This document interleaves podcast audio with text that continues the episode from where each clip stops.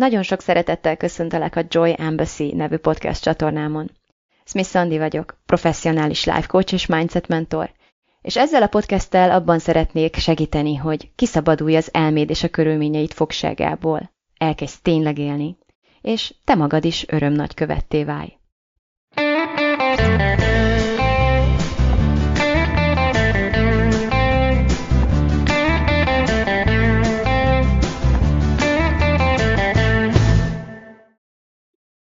Gyerekek, gyerekek, baj van. Péntek van, és még nincs podcast. Annyira belemerültem a lomtalanításba az egész háznak, az egész garázsnak, az egész padlás átforgatásába, hogy hát ezt nem mondom, hogy elfeledkeztem a, a podcastről, de um, azt kell mondanom, hogy valóban ezen a héten egy kicsit háttérbe ezt a teendőt, Arról akarok beszélni, hogy hogyan uh, váljunk autoritássá. Ki az az autoritás? Mit jelent egyáltalán az autoritás? Mit jelent a tekintély? Ki az az ember, akinek tekintélye van? Uh, és hogyan érezzük a saját magunk uh, életében, a saját magunk esetében, hogy mi rendelkezünk-e ilyennel. Felnőtt ember uh, mi voltunkból fakadóan, azt gondolnánk, hogy legalább a gyerekek szemében ugyebár van némiféle tekintélyünk, ez azért főleg szülőként elég gyorsan általában meg szokott hiúsulni, így azzal szembesülünk, hogy tényleg így nem hallgatnak ránk. És alapvetően arra jöttem rá, hogy egy borzasztóan rossz érzés, és nagyon sokan nagyon rosszul is viselik ezt, nagyon sokan rosszul reagálnak arra, hogy arra a felismerése, hogy basszus, a kutya se hallgat rám. Jézusom, nekem nincsen tekintélyem, nekem nincsen nincsen autoritásom. Az én szavamnak, mintha nem lenne, mintha nem lenne hangom, mint hogyha a szavaimnak nem lenne súlya, mintha nem hallanák meg az emberek, vagy tényleg, mint hogyha nem is számítanak. És ez igazából egy nagyon rossz érzés, de mégis pontokba foglaltam erre a mai alkalomra, hogy uh, szerintem uh, mi, mitől függ az, hogy kinek van ilyen autoritása, és hogyan tudjuk fejleszteni saját magunkban ezt a bizonyos tekintély dolgot. És mellé szeretném tenni, hogy elsősorban nem arra gondolok itt, hogy mások mennyire fognak felnézni ránk, vagy tisztelni bennünket, és hallgatni minden szavunkra, hanem leginkább azt gondolom, hogy itt az első teendőnk az, hogy a saját magunkkal levő viszonyt kell rendeznünk. Tehát saját magunk előtt, saját magunk szemében kell először autoritássá válnunk. Az én utam ezen a téren egy elég hosszú út volt, ezt meg kell jegyeznem, de egy nagyon-nagyon fontos fordulópont, amire egyébként többször szoktam hivatkozni ilyen olyan fórumokon, az az én otthonszülésem volt, az volt az a bizonyos kapu, és ezt az élményt leginkább az egyik bábámnak, most nem fogom megnevezni, de de, de neki köszönhetek. El fogom mondani nagyjából a körülményeket. Tehát az történt, hogy a kórházi szülésem alatt a szülésznő, nem, mond, ha azt mondom, hogy folyamatosan vizsgálgatott, akkor talán még csak nem is mondok igazat. Tehát ilyen szünet nélkül. Szóval, hogy így csuklóig így a minden, amit el tudtok képzelni, és nem vette ki, így tényleg ez volt a benyomásom, hogy már meg se várta a következő fájást, mert ezt így mondta, hogy akkor engem itt tágít, meg Először csak arról volt szó, hogy neki tudnia kell, hogy, hogy hol tartunk a folyamatban. Úgyhogy még, még talán engedélyt is kért, de nem hiszem. Szerintem csak mondta, hogy neki jött engem, most, most engem meg kell vizsgáljon, mert neki tudnia kell, hogy hol tartunk. És én meg 30 akárhány éves kislányként, ugye beegidézőjelben nem tudtam, hogy, hogy, hogy nekem itt egyébként lehet olyat is mondani, hogy kérem szépen ne tessék a vaginába nyúlkálni, hanem oké, okay, Először még gondoltam, hogy hát ha kell, kell, meg ha tudnia kell, hogy hol tartunk, akkor biztos tudnia kell. És hát így hagytam, de tényleg az volt, hogy egyébként két óra, két óra így elmúlt, és már egyre többször kellett engem vizsgálgatni, hadd ne mondjam el, hogy ez milyen testérzetekkel és fájdalomszinten jár. Aztán levonta a következtetést, hogy így ki vagyok fáradva, felmegy, konzultál a doktornővel, aki egyébként aludt végig, ami egyébként egyáltalán nem zavart, tehát nem is erről szólna ez az egész, hanem arról, hogy amikor így elment végre, és végén lettem hagyva valami 10-15 percre, akkor én gyakorlatilag megszültem. Tehát végre, végre így megnyugodhattam, végre meg tudtam figyelni, hogy oké, okay, akkor mi van az én testemben, hol is tartunk. Élveztem azt, hogy hihetetlen nagy felszabadulás volt, hogy csak szülök, ugyebár, és nem vizsgálgatnak közben, és mire visszajöttek ugye a kádereim, a segítőim, addig gyakorlatilag ki kellett fogni azt a babát, és aki az én, az én babám volt, a lányom, és, és ez, volt, ez volt a kórházi szülésem. És ezzel szemben a, a, az otthon szülésem során az elején, amikor megérkeztek a bábák, hát ez nem az eleje volt, mert azért elég későn szóltam nekik, de mikor így megjöttek, akkor ez volt az első kérdés az egyik bábámnak, hogy akarom-e, hogy megvizsgáljon. És én ezen a ponton így, így meglepődtem, hogy jé, hogy én így, tehát, hogy lehet olyat, hogy nem akarom, és így mondta nekem a bábám, hogy kérem szépen, én egy felnőtt nő vagyok, ha eddig nem vettem volna észre, ez itt az én otthonom, az ott az én testem, az én vaginám, az én kisbabám, ez az én szülésem, és én itt arra mondok igent vagy nemet, amire én akarok. És hogyha nem akarom, hogy megvizsgáljon, akkor nem fog. És akkor így, ez volt az első sok nekem, amire így, ami nagyon emlékezetes, hogy wow, hát akkor én ezek szerint így tényleg én ebben így döntéshozó lehettem volna, akár akkor is. És felnőtt emberként nem csak, hogy elvették, mert egy felnőtt embertől nem lehet így elvenni az autoritását, ha csak nem erőszakkal, már pedig azért ott erőszak olyan értelemben nem történt, hogy így tiszta, hogy nem tartottak a fejemhez, hogy nem kötöztek le, vagy ilyesmi. Az más kérdés, hogy attól ez még tekinthető erőszaknak, vagy sem, azt gondolom, hogy igen. De, de hogy, hogy az ember ráeszmél, így felnőtt fejjel, már jócskán egy szülő, tehát már, már anyaként, hogy igazából az ő teste felett neki eddig így nem ajánlották fel, nem is jutott az eszébe talán, hogy jé, ő döntéshozó. Ő neki itt, itt beleszólási joga van, sőt, hogyha valamit nem akar, akkor azt ő neki itt nem csak, hogy mondania lehet, vagy kell, hanem igazából kötelessége is mondani, és alapvetően érvényesíteni is ezt. Úgyhogy ez volt az első ilyen sok az alatt a szülés alatt, a második pedig az, amikor már így azért kezdtem így kifáradni, kezdett így fájni, meg nehéz lenni a dolog, és akkor egy adott ponton én megkérdeztem a bábámtól, hogy hogy mikor lesz már vége, hol tartunk már. És uh, azt mondta nekem, hogy hát ő nem tudja, hogy hol tartunk, erre való egyébként a vizsgálat, tehát a kórházban azért uh, szokták ezt uh, gyakran, gyakran uh, művelni, hogy, hogy tudják ők is, hogy hol tartunk, de úgy alapvetően én tart, én tudom itt ebben a folyamatban, hogy hol tartunk. És amikor ez így nekem összeállt, így eljutott az agyam, hogy te, Atya Úristen, itt tényleg én, és csak én tudom, hogy hol tartunk ez az volt nekem, ez, azt hiszem, hogy ez volt ez a pillanat, amikor én tulajdonképpen felnőttem. Ez volt ez a pillanat az én életemben, amikor tulajdonképpen rájöttem arra, tehát az a pillanat, amikor rájössz, hogy, hogy nem az van, hogy nincsenek itthon a felnőttek, csenget a postás, vagy egy bácsi áll az ajtó előtt, hogy jöjjön vissza később, anyukám nincs itthon, hanem, hanem amikor rájössz arra, hogy vannak felnőttek a házban, akkor is, ha elmentek a felnőttek, és én vagyok a felnőtt, ugyebár, és itt ezzel az emberrel én fogok beszélni, és ezt a helyzetet én fogom megoldani, és ezt a problémát nekem a dolgom kezelni, hogyha éppen itt van előttem, és alapvetően én vagyok itt a felnőtt, én vagyok az autoritás, és én tudom azt, hogy hol tartunk ebben a folyamatban. Nekem ez óriási, hatalmas, tényleg egy ilyen katartikus élmény volt, ez a felismerés, és attól a pillanattól az én nem is tudom, vagy inkább egy spirituális élmény volt ez, mint egy ilyen ego vezérelt akármicsoda, de minden esetre át, átkapcsolódott bennem arra a következő pontra, hogy hát ha én tudom, hogy hol tartunk, akkor csináljuk. Tehát nem csak, hogy, nem csak, hogy egy tudatosságom van az engem érintő és a testemben, a testemet érintő és a testemben lezajló folyamatokra, hanem tulajdonképpen beavatkozási és beszól, beleszólási lehetőségem is van ebben. És ez egy akkora kapcsoló volt az én fejemben itt szülés közben, hogy wow, én ezt a folyamatot tudom lassítani és gyorsítani, és, és ilyen és olyanná tenni, és Jézus Máriám, én itt nem csak egy passzív elszenvedője vagyok annak, ami történik.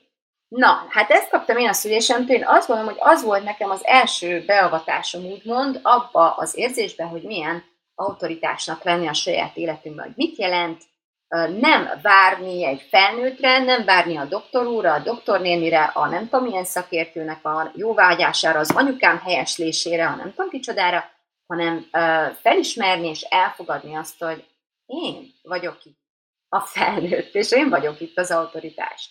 Hát itt kezdődött. És akkor itt összekezdtem írni bizonyos pontokat, hogy még amióta ezzel a témával foglalkozom, mivel egészíteném ezt ki? Tehát uh, alapvetően ki az az ember, akit tisztelünk, és miért, akire felnézünk, akinek tekintélye van a szemünkben, akit tekintélyként, autoritásként elfogadunk. Az első dolog, amit felírtam, az az, hogy tiszteljük őt. Márpedig mindannyian tudjuk azt, hogy a tiszteletet azt nem lehet uh, ki kényszeríteni, vagy kierőszakolni, hanem azt ki érdemelni szokás. A valódi tisztelet az, az nem is jöhet sem automatikusan, esetleg csak is a nagyon gyermeteg gyerekeknél, vagy nagyon gyermeteg embereknél, vagy pedig tényleg egy, egy érdem által kiváltott dolog. Semmiképpen sem erőszakolhatjuk. De mivel érdemeljük ki? Tehát ki, mivel érdemlik ki azt, hogy tiszteljék? Hát nagyon sokszor a tudás az szok, szokott segíteni. Tehát, hogyha valakinek a tudására felnézünk, azért az, az, az egy klassz dolog, de ez soha nem pótolhatja azt, hogy emberileg fel tudunk-e közben nézni rá, vagy sem. Tehát nincs az a tudás, vagy tudás mennyiség a világon, azt gondolom, legalábbis az én szememben, amikor az én tiszteletemről van szó valaki iránt, amit kompenzálhatna azt, hogy mondjuk emberileg meg egy kalap kaka az illető. Szóval azt gondolom, hogy a tudáson túlmenőleg az is hozzátársul a tisztelethez, hogy meg tudunk-e bízni ennek az adott embernek az érték ítéletében. Egy, eleve meg tudunk-e bízni benne, de mit jelent ez? Nálam az első pont az, hogy megbízom az értékítéletében, ami azt jelenti, hogy ennek az illetőnek van értékítélete, sőt, ha ennél is visszamegyünk az alapokhoz, vannak, van egy nagyon szilárd és nagyon jól képviselt értékrendje. Tehát ö, ö, valamit ő képvisel, valami mellett ő kiáll, valamit ő szavakkal, tettekkel világossá és pontossá tesz az értékeit illetően, és ezeket az értékeket ő következetesen képviseli. És itt jön a második pont, ami kell a tisztelethez nálam, hogy ez a következetesség dolog. A következetesség az én szememben azt jelenti, hogy valóban azt is csinálja, amit mond, és ugye az egész ember egyben van, tehát a szavai, a cselekedeteivel, így nem, és az, a cselekedetek az eredményekkel így nem mondanak ellent egymásnak, hanem ilyen szépen összhangban vannak egymással, és, és a, az ő megnyilvánulásai, azok nem ilyen kampányszerűek, mint a politikusoknál ez sokszor látható, hanem, hanem tényleg következetesen tudhatom azt, hogy ettől az embertől mire számítsak. És ehhez hozzátartozik, tehát ebből a kettőből áll nálam össze az a fajta megbízhatóság, hogy amikor ez az ember mond valamit, akkor egyrészt tudom, hogy ezt ő komolyan is gondolja, és másrészt tudom azt, hogy ez így is lesz. És akkor ezen a ponton megállok egy pillanatra, és azt szeretném kérdezni, hogy ha magadat vesszük alapul, az én esetemben magamat, ha felteszed magadnak ezt a kérdést, mennyire érzed azt, hogy tehát hol tartasz te ebben? Hol tartasz te ott a saját szemedben, hogy amikor elhangzik valami, akár kimondod, akár csak a fejedben, tehát valamit gondolsz, hogy te azt komolyan tud venni magadnak, el tud hinni magadnak, hogy az úgy is lesz, hogy te ezt komolyan gondoltad. Csak figyeld meg, és tényleg azt kérem tőled, hogy miután ezt meghallgattad, szállj rá egy pár napot, hogy elkezded figyelgetni magad, hogy amikor mondasz valamit, hogy ezt kéne csinálni, vagy azt fogjuk megcsinálni, vagy akár ki is mondod a gyerekeidnek, a párodnak, bárkinek, magadnak, akkor van egy másodlagos gondolat a fejedben. Van, amikor így, á, így legyintünk, tehát bár ki, ki sem mondtuk, de már tudjuk, hogy nem gondoljuk komolyan. Ez egy nagyon, mm, azt gondolom, jellegzetes érzés. Biztos vagyok benne, hogy ismered. És van az, amikor, amikor érzed, hogy a mondatodnak, a mondandónak súlya volt, ezt most komolyan gondoltad, ez most nincs béter, tehát ez biztos, ez, ez olyan nincs, hogy nem. Van, van az a fajta hangsúly, van az a fajta energia is, a energiájú gondolat a fejünkben, ami így fogalmazódik meg, ami ez igazából nem fér kétség. Na most, ha tekintélyedet szeretnéd növelni, a tekintélyedet szeretnéd növelni a saját szemedben, akkor alapvetően ez egy nagyon kritikus, azt gondolom, gyakorlási pont, hogy kezd el gyakorolni, hogy, hogy mit mondasz, hogy mennyire gondolod komolyan azt, amit mondasz, hogy mennyire vagy hajlandó vállalni a felelősséget azért, amit mondasz, hogy mennyire fogja tett követni azt, amit mondasz, mennyire vállalsz következetességet, fegyelmezettséget, fókuszt azt illetően, hogy, hogy mit mondasz, mit ígérsz, mit, mivel töltöd meg a naptáradat, hogy tényleg kinek, kinek mit, mit mondasz, és, és, és mennyire mennyire van nálad túlsúlyban ez a legyintesz a saját véleményedre, gondolatodra, ígéreteidre energia, illetve mennyire, mennyire van súlyban az, hogy ennek súlya volt, amit most mondtam, én ezt most komolyan gondoltam. Kezd el gyakorolni, hogy olyat mondj, amit tényleg teljesíteni fogsz. Olyat ígérj, amit, amit be tudsz, beláthatóan, valóban um, teljesíteni tudsz, és akarsz is. Ez is egy nagyon fontos pontja ennek. Na jó, a következő, amit felírtam, az az, hogy a, az autoritás, az, akit, akit felnézünk, akinek tekintélye van, az érzelmileg érett és stabil. Tehát nem ilyen hullámzó, hisztérikus, vagy nem tudom, ilyen gyermeteg, vagy, vagy, vagy, vagy a kedély állapotát követi éppen, hogy akkor valami, valami most így elkészül vagy nem, hanem alapvetően nagyon karakán, nagyon professzionális, objektív, racionális, de, de nem csak, tehát közben természetesen lehet nagyon intuitív és nagyon spirituális is, de, de nem, ilyen, uh, nem ilyen változékony, szeszélyes változik a széllel és az érzelmi állapotával, vagy a menstruációs ciklusával, ugyebár az, hogy, az, hogy, hogy neki milyen megnyilvánulásai vannak. Tehát ez, ez hozzá, ez ugyanúgy visszacsatolódik a következetességhez, mint minden, amit az előzőekben elmondtam. Hogy amikor érzelmileg uh, valaki, nagyon sokat beszél erről a podcastemben, nyugodtan hallgassátok vissza, amikor valaki áldozatmentalitásban van, amikor másokra mutogat a saját érzelme mi állapotáért, a saját érzelmi állapotáért, vagy a saját cselekedeteiért. Tehát jó, hogy kiabálok veled, csak azért, mert fel bosszantottál, vagy azért, mert sosem hallgatsz meg, tehát te vagy a hibás, amire én kiabálok. Ez egy klasszikus példája ennek, vagy hogy, hogy másokat okolunk azért, amit tulajdonképpen mit csinálunk, vagy mi érzünk, ezek ilyen klasszikus áldozat energiát teremtenek. Emögött alapvetően egy, az a fajta érzelmi gyermetegség van, hogy nem tudjuk igazán szabályozni a saját érzelmi állapotunkat, vagy nem tudunk igazán úrá lenni a saját érzelmi impulzusainkon. És azért gyakorlatilag teljesen ki vagyunk szolgáltatva ennek. És e, ha ezzel visszalépünk egy lépésben, a, a, egy lépéssel visszáblépünk abban a modellben, amit alkalmazok a munkámban, akkor ez azt jelenti, hogy nem tudunk mit kezdeni a saját gondolatainkkal. Minden gondolatot szűrés, válogatás nélkül elhiszünk, mindegyiknek, én úgy szoktam fogalmazni, hogy mint egy ló ráülünk a hátára, és azt se tudjuk, hogy merre víz, de megyünk vele, mert nem vagyunk urai a saját elménknek. És amíg nem vagyunk urai a saját elménknek, addig alapvetően azt gondolom, hogy nem is tudunk felelősséget vállalni a cselekedeteinkért sem, mert a cselekedeteinket érzelmi impulzusok alapján szoktuk nagyon-nagyon sokszor elkövetni, sokszor magunk sem tudjuk megmagyarázni, hogy miért, vagy miért nem tudjuk visszafogni. Minden esetben azért következik ez be, mert az érzelem elviszi a sót, egyszerűen nem tudunk, vagy nem akarunk abban a pillanatban az érzelmeinken uralkodni, és ez, ez nagyon-nagyon-nagyon, hogy mondjam, ez egy képesség.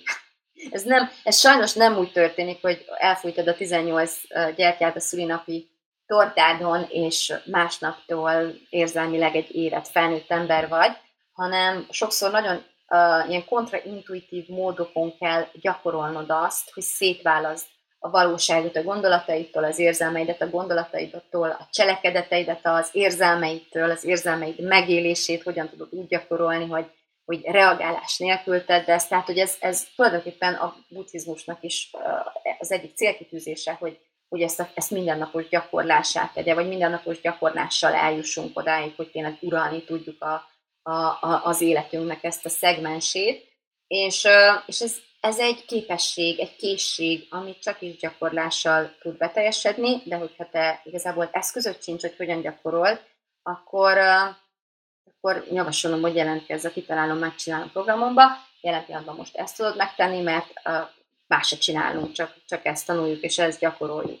Szóval az az ember, az a személy, akire autoritásként tekintünk, ő érzelmileg megbízható, érett és stabil magabiztos és kiegyensúlyozott. És azt is tudod nála, hogy ez nem azt jelenti, hogy mindig boldog, meg mindig jó kedve van, meg mindig nem tudom mennyire jó fej, hanem csak az, hogy tudható az, hogy az érzelmi állapota nem fogja befolyásolni értékítéletét, a döntéshozatalát, a viselkedését, a megnyilvánulásait a többi ember felé. Alapvetően nagyjából most a professzionalizmus de, definiáltam.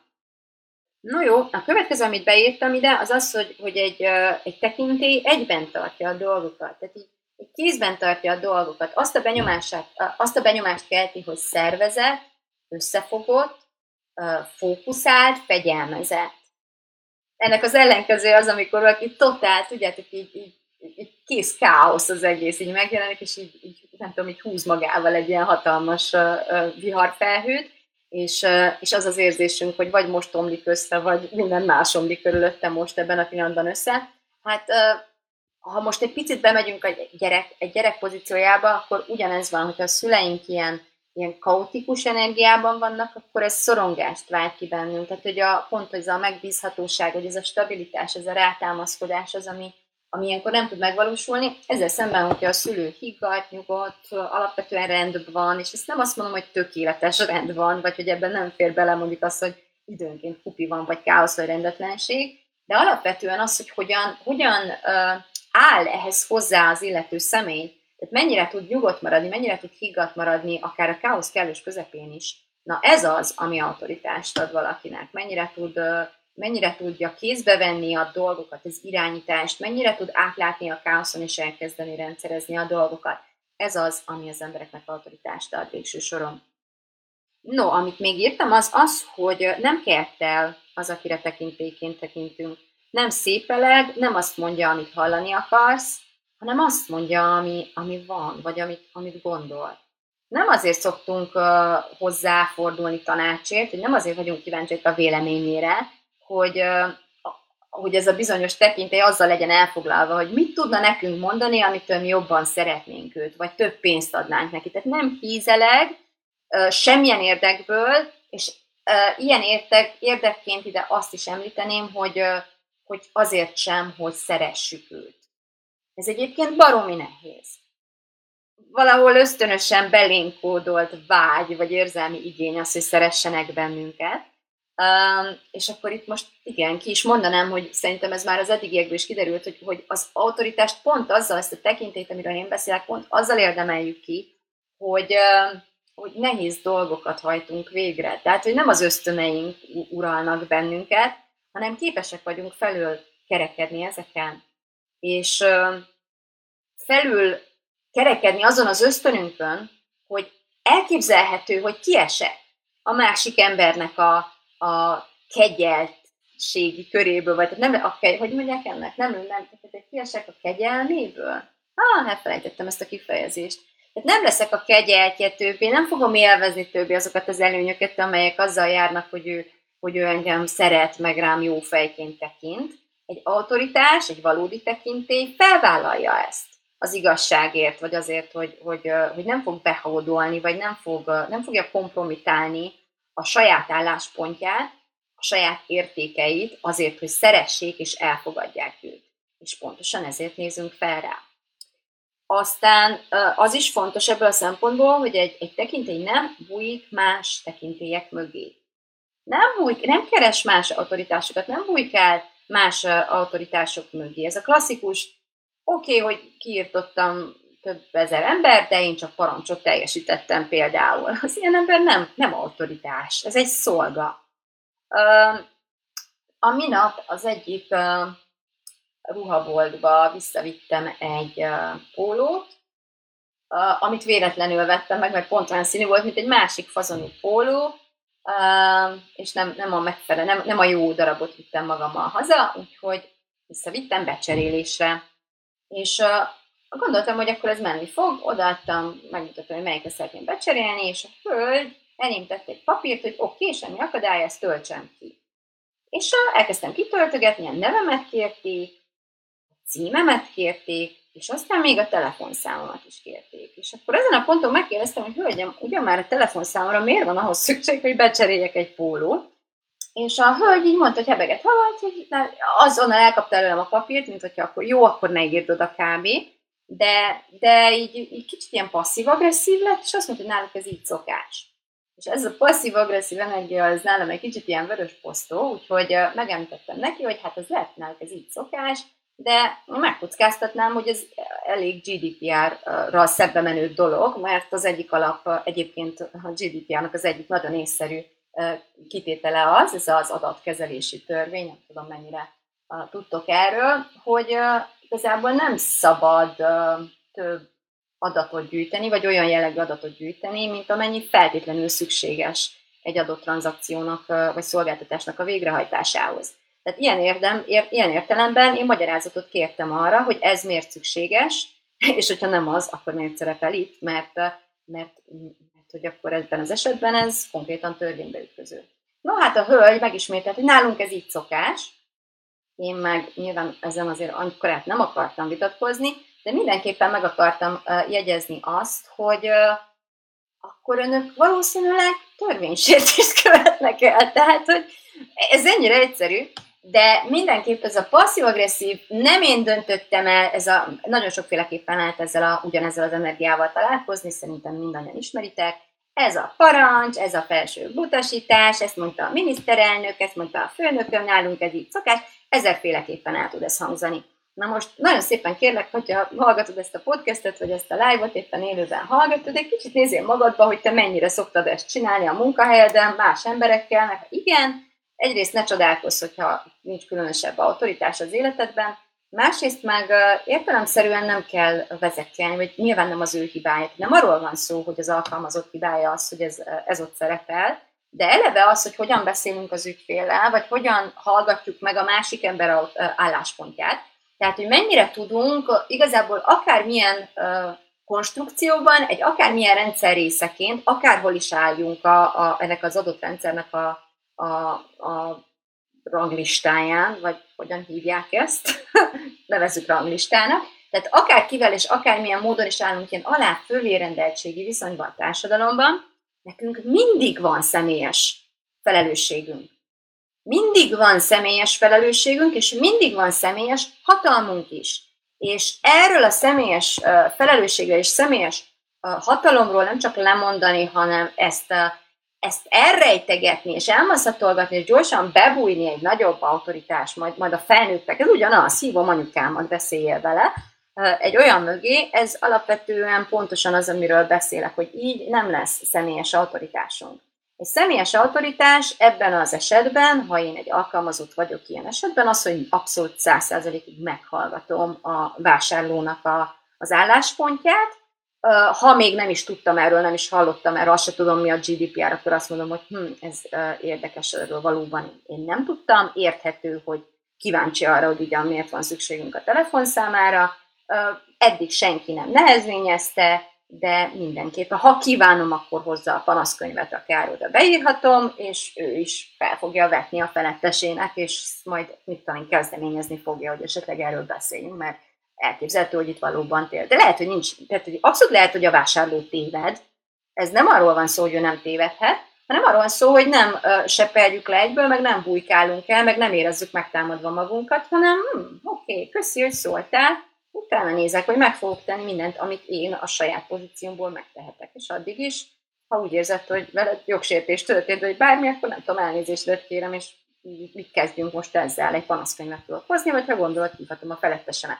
Tehát, hogy nagyon-nagyon más lett volna ez a párbeszéd, egy olyan uh, karakterrel, vagy egy olyan emberrel, aki épp az érzelmi felnőttség állapotában van, és, tisztá, és, és, és ő egy, egy, a saját életében egy autoritást, egy tekintélyt képvisel, ami mindig a személyes felelősségvállalással kezdődik. Mindig. Enélkül nem, nem valósulhat meg. És tényleg azt szeretném itt kihangsúlyozni, hogy ez nem kell vezérigazgatónak lenni. És tök mindegy tényleg, hogy az ember takarító személyzet, vagy, vagy eladó, vagy, vagy vezérigazgató, vagy miniszterelnök, ugyanúgy lehet szolgalelkű, ugyanúgy lehet gyermeteg, ugyanúgy lehet mások mögé bújó, és várjuk haza a felnőtteket, vagy, vagy lehet autoritás, lehet tekintély, lehet tiszteletreméltó, lehet felelősségvállaló felnőtt emberi lény is. No, ha már itt tartunk, akkor egy tekintély döntésképes. Mi azt jelenti, hogy kérhet természetesen véleményt. Tehát kikérheti mások véleményét. Kérhet, kérhet mások harmad és sokat véleményt is, de azt gondolom, hogy ezt egy, egy tekintély azzal a célral teszi, hogy tényleg minél több megvilágításból, minél több perspektívából meg tudja vizsgálni ugyanazt a, azt a dolgot. Tehát minél több adatot gyűjtsön be, amihez egyébként nem lenne hozzáférése, nem lenne rálátása, és ezeket az adatokat aztán összegyűjtve a saját ö, értékítéletét, a saját intuícióját, a saját, ö, ö, a saját döntéshozatali protokollját követve válassza majd ki azt, ami számára a legmegfelelőbb. És ezt állítanám szemben mondjuk azzal, amit főleg nőként szerintem mindannyian ismer, ismertek, tudom én, x Facebook csoport, ezredik posztja, csajok, segítsetek, valaki mondja meg, hogy mit csináljak kezdetű posztok, ők szoktak így ezzel kezdődni. Tehát mi történik itt? Tök random idegenek, 40 ezer nő, bárki, bármilyen szinten, bármilyen álláspontból oldja meg az én életemet, vagy az én problémámat. Elmondom neki, hogy hogy néz ki a probléma, és akkor oldjátok meg ti, vagy mondjátok meg, hogy hogy oldjam meg. Aztán meglepődök, hogy már az ötödiknél még jobban össze vagyok zavarodva, mint az elején voltam, pedig az sem volt semmi, mert ahányan vannak, annyi félét mondanak, egyik a másiknak totál ellentmond, az egyik szerint igazam van, a másik szerint hülye vagyok, közben elkezdenek sértegetni, és nekem estek nekem, tehát hogy sok teljes káosz lesz ebből, és akkor én meg ott meg vagyok lepődve, hogy nem lettem okosabb, vagy nem tudom jobban, hogy mit kellene így csinálni. Persze, hogy nem fogod tudni, hogy mit csinálni, nem fogják tudni mások átvenni tőled a döntést. És amikor véleményt kérsz, akkor azért ezzel legyél tisztában, hogy egyrészt nem biztos, hogy mindegy, hogy kitől kéred a véleményt, és, és, és a tanácsot, és, és úgy egyáltalán a rálátást, és másrészt uh, igazából csak még jobban össze fog zavarodni, hogyha ha azzal a célral kérsz véleményt, hogy, már, hogy, hogy valamelyiket akkor ott majd te kiválaszt, hogy akkor te majd úgy fogod csinálni. Tehát, hogyha nem, nem tudsz megbízni a saját döntéshozatali uh, képességedben, abban az adott esetben, akkor ezen nem fog az segíteni, hogy még 50 ezer véleményt egyébként így bekérsz random idegenektől. És uh, ha már itt tartunk, akkor beszélnek egy picit erről a megmentő kereső energiáról is, amiről én személyesen sokat beszélhetnék, én személyesen is nagyon ismerem ezt, különösen a vállalkozásomban, de talán máshol is, szerintem számodra sem lesz idegen.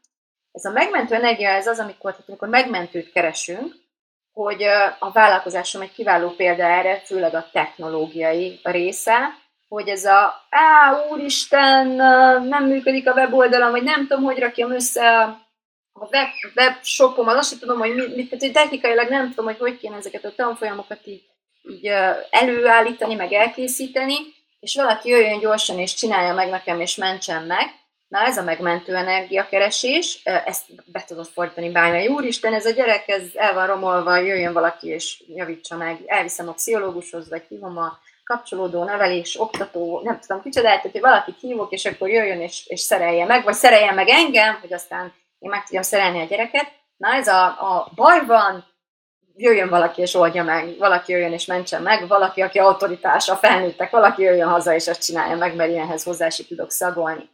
Na most az, hogy itt hogy kell autoritásnak lenni, azt nagyon szépen egy mondatban elmondta egyszer az én mentorom, Brooke Castillo, ugyancsak egy biznisz témában, valahogy úgy szólt ez a mondat, hogy ne a probléma megoldását delegáljuk, vagy testáljuk át másra, hanem a probléma megoldásának a kivitelezését. Tehát akkor vagy autoritál az életedben, hogyha először is a problémát te azonosítod be, megnevezed, körülhatárolod, te méred fel a lehetőségedet, te nézed meg azt, hogy mi ez a probléma, miért probléma egyáltalán, mit akarsz helyette, ez nagyon fontos, hogy tekintély tudja, hogy mit akar, és minél pontosabban és konkrétabban tudja, hogy mit akar, mert pont az lesz a kulcsa annak, hogy egyáltalán megtalálja a megfelelő személyt, aki pontosan azt fogja tudni neki megcsinálni, amit akar, ahogyan akarja, másrészt hogyan fogja tudni elmondani ennek a személynek, hogy mi az, amit szeretne. Tehát abban a pillanatban, amikor kiléptem a, á, úristen, valaki jön és mentsen meg energiámból, pontosan összeírtam azt, hogy hogy fog kinézni az életemben egy, egy, egy, egy tökéletes rendszer. Utána néztem, hogy milyen lehetőségeim vannak. Tudtam már, kiválasztottam azt, hogy melyik plugin fogom alkalmazni, és eleve úgy mentem segítőt keresni, hogy aki ehhez ért, ezt és ezt és amazt kell hozzá automatizálni. Tehát a probléma megoldásának a, a kivitelezését delegáltam. És hogyha már itt tartunk, akkor egy, egy tekintély, amikor delegál, akkor tisztában van azzal, hogy attól még, hogy delegált, a felelősséget nem delegálja. Tehát a felelősség folyamatosan és a, a, egészen végig az övé lesz a, a kimenetelt az eredményt illetően is. Hiszen az én életemről van, ezt megint csak a bábákhoz tudnám így visszacsatolni, szülős felkészítő hangzott el az a mondat, hogy végső soron a felelősség azé, aki el kell szenvedje a következményeket. És ez így is van, tehát hiába a, a doktor rontja el, vagy a szülésznő rontja el, vagy akár kicsoda rontja el, hogyha én élek együtt, vagy a gyermekem él együtt valamilyen hibának a következményével, akkor alapvetően ez nem fog engem hosszú távon vigasztalni. És ugyanígy, hogyha egy, egy, egy vállalkozásban valamilyen feladatot nem úgy döntök, hogy nem én oldom meg, mert tényleg most miért kéne megtanuljak egy ezredik akármicsodát is, amikor vannak emberek, akik ehhez nagyon jól értenek, és megbízhatnék egyet, akkor kiderül, hogy azért a delegálás viszont az teljes mértékig az én, én felelősségem. Tehát, hogyha én delegáltam, akkor lehet, hogy az ő munkája nem az én felelősségem, de az, hogy én választottam őt, és mi alapján, és mennyire néztem uh, utána, hogy milyen segítőket választok magamnak az életemben, és milyen szempontok alapján, ez teljes mértékig az én felelősségem, és a végeredmény, hiszen én fizettem érte, én bíztam meg másokat, hogy nekem ezt uh, lehozzák ezt az eredményt, azzal is nekem kell együtt élnem. Hát végső soron, hogyha elmentek a, nem tudom, a, a kivitelezők, és, és nem jól van felfestve a fal, és hogyha ezredjére hívom vissza őket, akkor sem, akkor még mindig én kell eldöntenem, hogy oké, okay, akkor innen mit, hogyan fogunk tovább lépni. És nagyon sokat lehet egyébként tanulni ezekből. Tehát a, rossz delegá- a rosszul első delegálásokból, a rosszul megválasztott segítőkből, a nem pontosan kommunikált kívánságokból rettenetesek sokat lehet tanulni. Ezt alátámasztatom a személyes példámmal. Fontos az, hogy egy tekintély nem győzköd, és nem magyarázkodik.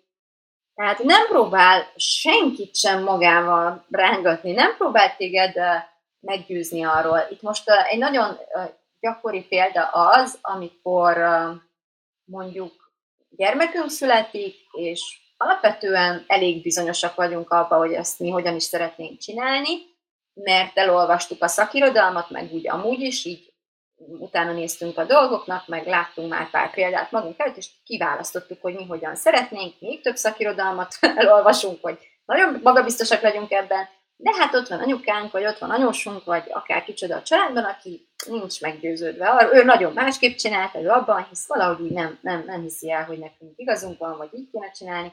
És akkor mit csinálunk? Megpróbálunk érvelni, meg megpróbáljuk meggyőzni megpróbáljuk neki, tehát tényleg az észérveket, szóval hozzuk a statisztikákat, hozzuk a tanulmányokat, hozzuk az evidence-based, a professzoroknak az ajánlását, mindent hozunk már, makacsul ellenállnak a tényeknek, és mi egyre tehetetlenebbnek érezzük magunkat.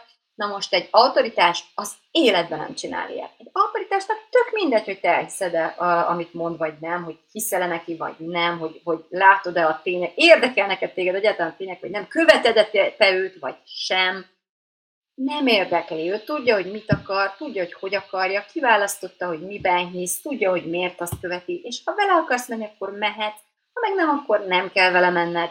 Nem érdekli. Nem, fog, nem fogja azzal tölteni az idejét és a drága energiáját, hogy téged győzködjön, és neked magyarázkodjon, hogy miért úgy csinálja, ahogy csinálta. És ha már itt tartunk, akkor nem is kér elnézést. Nem kér elnézést azért, ami olyan, amilyen, nem kér elnézést azért, mert, mert, mert, mert meghozott egy döntést.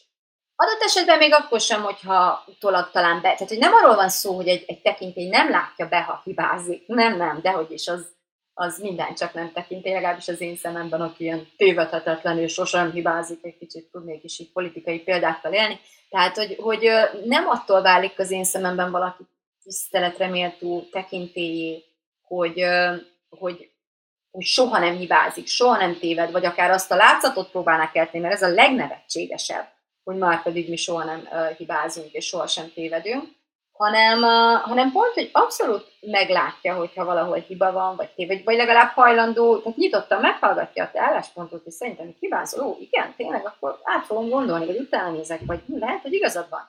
Tehát ez mindenképpen szerintem nem, hogy belefér, hanem egy kötelező eleme egy valódi tekintélynek, de hogyha ő után, tehát hogy például a saját személyes döntéseiben ő nem uh, szorul sem másodvéleményre, sem magyarázkodásra, sem elnézéskérésre, hogy miért pont ezt a ruhát vásárolta meg, vagy miért pont úgy költi a pénz. Egyébként itt most azt tudnám behozni példának, hogy hányan uh, szeretünk jogot formálni arra, hogy kritizáljuk, vagy elbíráljuk más emberek költési, költekezési szokásait.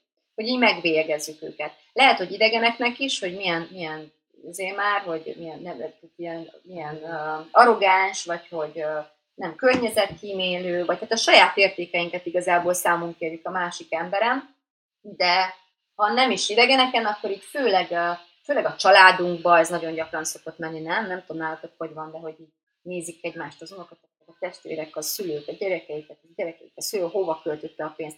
És ez még durvább lesz például, hogyha kölcsön adunk valakinek, akkor meg aztán pláne, tehát nézd meg, hogy ez nagyon izgalmas szerintem ez a téma, nézd meg a te életedben, hogy nálad uh, mi az a gondolat, vagy mi az a szituáció, ami kiváltja azt, hogy te elkezdesz jogot formálni arra, hogy másnak mondjuk a pénzügyi döntéseit, választásait megkérdjelezd, megkritizáld, elítéld.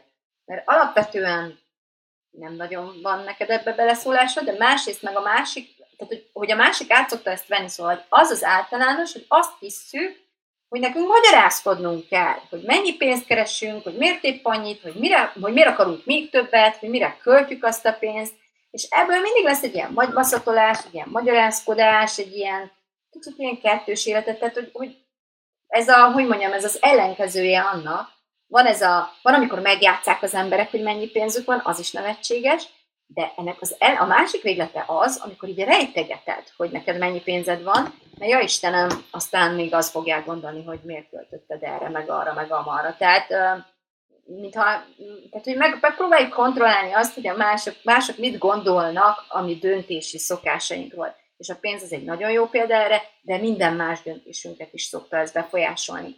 És egy autoritásnál meg nem. Tehát egy autoritás, egy tekintély nem fog azzal foglalkozni, hogy te mit gondolsz az ő pénzügyi vagy bármilyen egyéb döntéseiről. Uh, és a végezetül pedig beírtam még egy olyan pontot ide, hogy egy autoritás uh, soha nem akar elvenni mások autoritásából. Ahogy nem is bújik be mások autoritásába, a világért sem szeretne senkitek a, a, a, a felhatósági körébe beavatkozni. Sőt, hogyha egy autoritás, akiről én beszélek, mondjuk mentor pozícióban van, vagy vezetői pozícióban van, az a, arra törekszik, minden lélegzetvételével, tehát az ő leg, legfontosabb érdeke alapvetően, hogy az ő mentorátjai, vagy az ő beosztottai minél önállóbbak, minél önjáróbbak legyenek.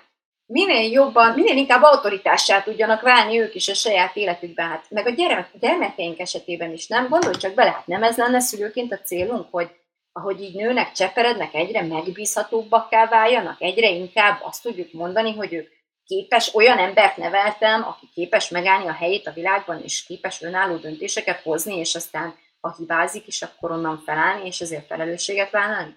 Hát dehogy is nem. Szóval, hogy egy igazi autoritás nem elnyomó, és nem, nem teremt ilyen függő helyzeteket, nem törekszik arra, hogy téged akár leigázzon, akár lekötelezzen, akár bármilyen, akár ilyen segnyaló helyzetbe, pozícióba tartson, nem is bírja ezt elviselni, nem is tűri ezt elviselni. És az sincsen benne, hogy, hogy tényleg így elnyomjon, vagy, vagy a saját bizonytalanságából így folyton mikromenedzseljen. Egy tekintély nem control free. Ne, meg képes megbízni mások döntésítéletében, sőt, tényleg arra ösztönzi a körülötte lévőket, hogy mindenki legyen önálló, és, és így tudnak igazán felnőtt emberként együttműködni egymással, nem pedig egy ilyen, egyébként érdekes, hogy pont az autoriter szó lenne itt, az a, nem egy autoriter pozícióból osztogatja le az ember ide vagy oda. Tehát érdekes, hogy pont amikor nem vagyok autoriter, akkor válok autoritásá. Szerintem ez egy nagyon izgalmas dolog. No, Hát ezeket akartam igazából elmondani. Itt van egy, talán tényleg nekem olyan példám van, egy ügyfelem, az, hogy, tehát hogyha van ilyen, hogy tökéletes, ideális ügyfél, aki, akivel imádok dolgozni, az mindenképpen ő. Azért, mert kertelés nélkül igen mondott a minden bele ajánlatomra. Szerintem majd magára fog ismerni mindentől fogva, hogyha ha meghallgatja ezt a podcastet év elején lehet, volt egy olyan lehetőség, hogy valakivel egyénileg is foglalkozza, és a tényleg életprogramon is részt vegyen, és egy teljes éven át bent legyen a kitalálom, megcsinálom programomban.